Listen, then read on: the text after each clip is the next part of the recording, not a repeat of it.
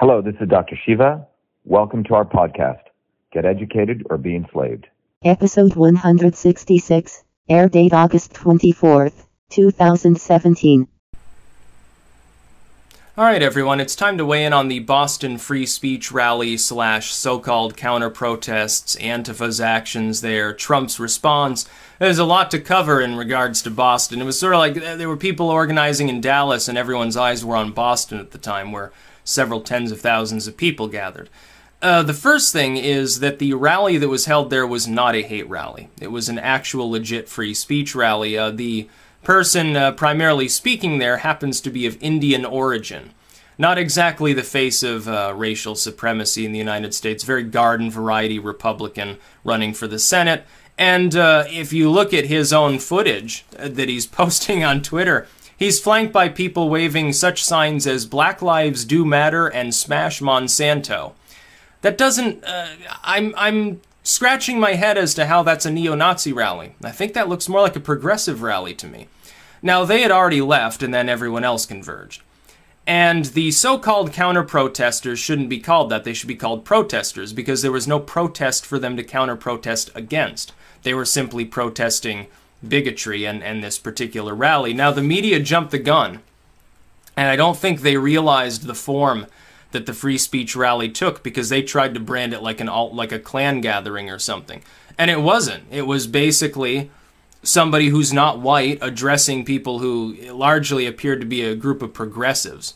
They just happened to not like the censorship and anti free speech sort of thing.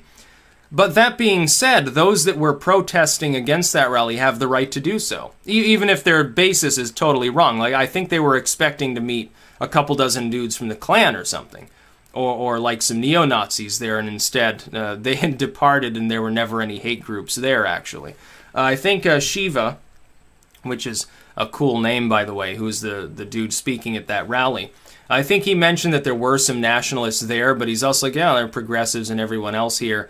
Uh, by nationalist, does he even necessarily mean racial nationalists? Though it could just be a couple of Trump populists with MAGA hats. Those aren't those aren't skinheads. Not not the same thing. For anyone who is wondering, no, not everyone wearing a MAGA hat is is a bigot. Some are, but then again, some people with uh, black uh, black masks and communist flags are bigots too. And then you saw a little bit of violence down in Dallas. Some BLM members got into it with Antifa and one of the Antifa members actually punched one of these people in the face for getting, I guess, too close to him. They they were like, "Take your masks off! Take your masks off!" They were chanting, and then the Antifa members obviously they didn't like that very much. They didn't like being stood up to by people, black advocates, a- actual black advocates, as opposed to Antifa, which uses racial issues as a reason to harangue and throw stuff at the cops, and they did. And with Trump's response, he applauded the protesters by which by which he probably means both the pro free speech rally and the so-called counter protesters because they were all peaceably assembled. Meanwhile, notably absent from this is Antifa, which he calls out in a separate tweet saying, "Oh, it looks like there are a lot of attacks on police today." Well, that was Antifa. That wasn't just some regular protester doing that, some random person on the street. It was a group that's dedicated towards attacking police, attacking basically anyone else, including apparently BLM, who happens to be standing up to them at the time.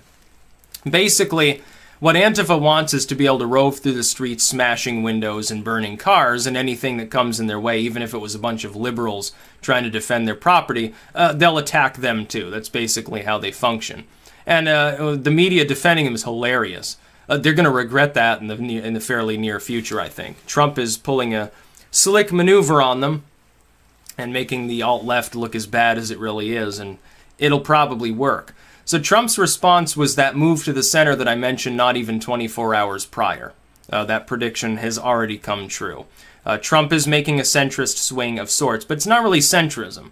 Part of it is just economic populism, but that's not really connected to the moral issues we're talking about here. The only people who would oppose that, generally speaking, are anti capitalist movements. Not that we've had capitalism in this country for a long time. He's arguing for less socialism, I think, as opposed to actual capitalism which is an improvement. But again, uh, as I said, mild reformer, uh, lackluster in that department. Morally, though, there's something else to be said.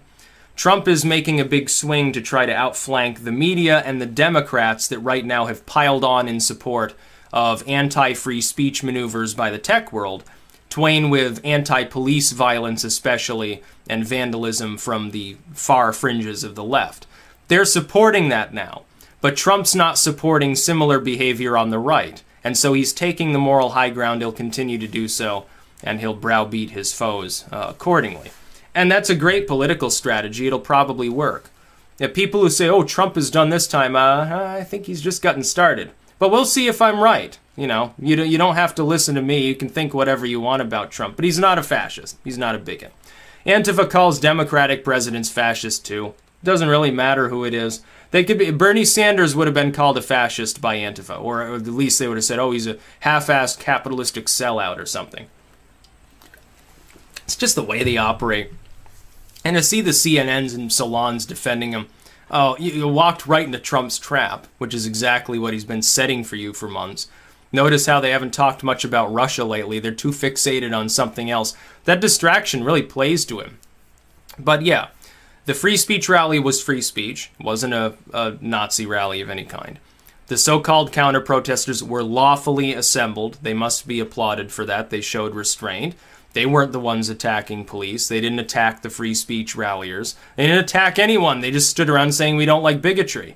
First, clear case of them exercising their right to expression, their right to peaceably, uh, peaceably assemble and so forth as opposed to Antifa, which is the odd man out and was conducting violence against the police that were there just to make sure that things remain peaceful. They then look an ass through that behavior. That's uh, the simple explanation of that. The one group that uh, suffers under the situation in Boston and in Dallas is Antifa. Like, uh, like, did any Klansmen actually show up in Dallas? I don't think they did. I think it was just a general. It turned into just a general rally against uh, hatred and political violence. And the only political violence to be had there was involving Antifa.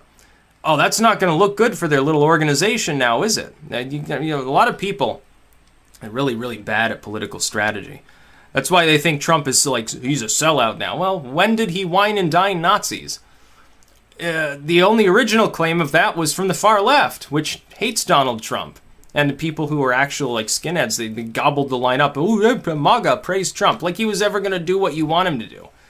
It's like some of these. I, I keep seeing an ever uh, inclining number of supposed illegal immigrants within this country. The official number is like eight to ten million.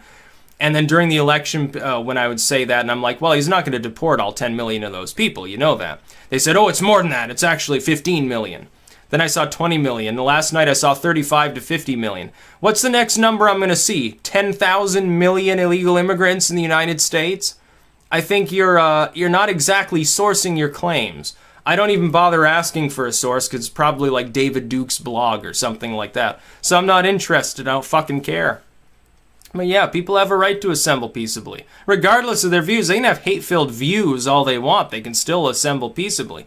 Rendering them to the one dimensional and saying, well, they have out their views, therefore, any time they take an action, it must be informed directly by their bitterness and hate. That's not the way people operate. That's propaganda when you see that. Rendering things to the one dimensional uh, is the most explicit form of propaganda you can have because it attempts to prevent any debate over individual actions taken by a person in favor of just relegating them to basically a very linear storybook character.